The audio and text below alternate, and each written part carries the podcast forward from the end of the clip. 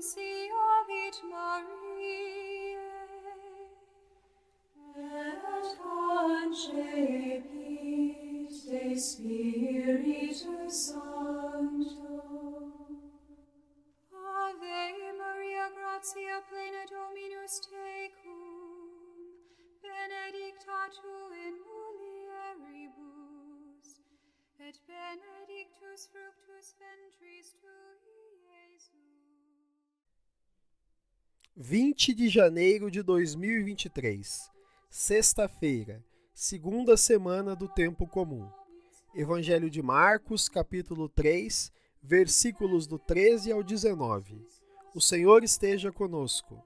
Ele está no meio de nós. Proclamação do Evangelho de Jesus Cristo, segundo Marcos. Glória a vós, Senhor. Naquele tempo, Jesus subiu ao monte e chamou os que ele quis, e foram até ele. Então Jesus designou doze, para que ficassem com ele e para enviá-los a pregar, com autoridade para expulsar os demônios.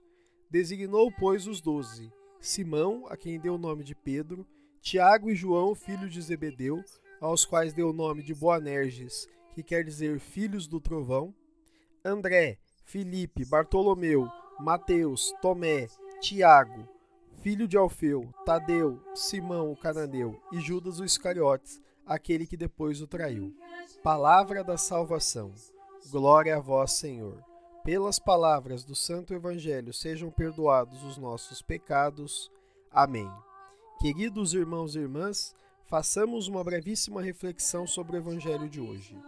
Nos últimos dias, o Evangelho revelou que Jesus era procurado por muitos.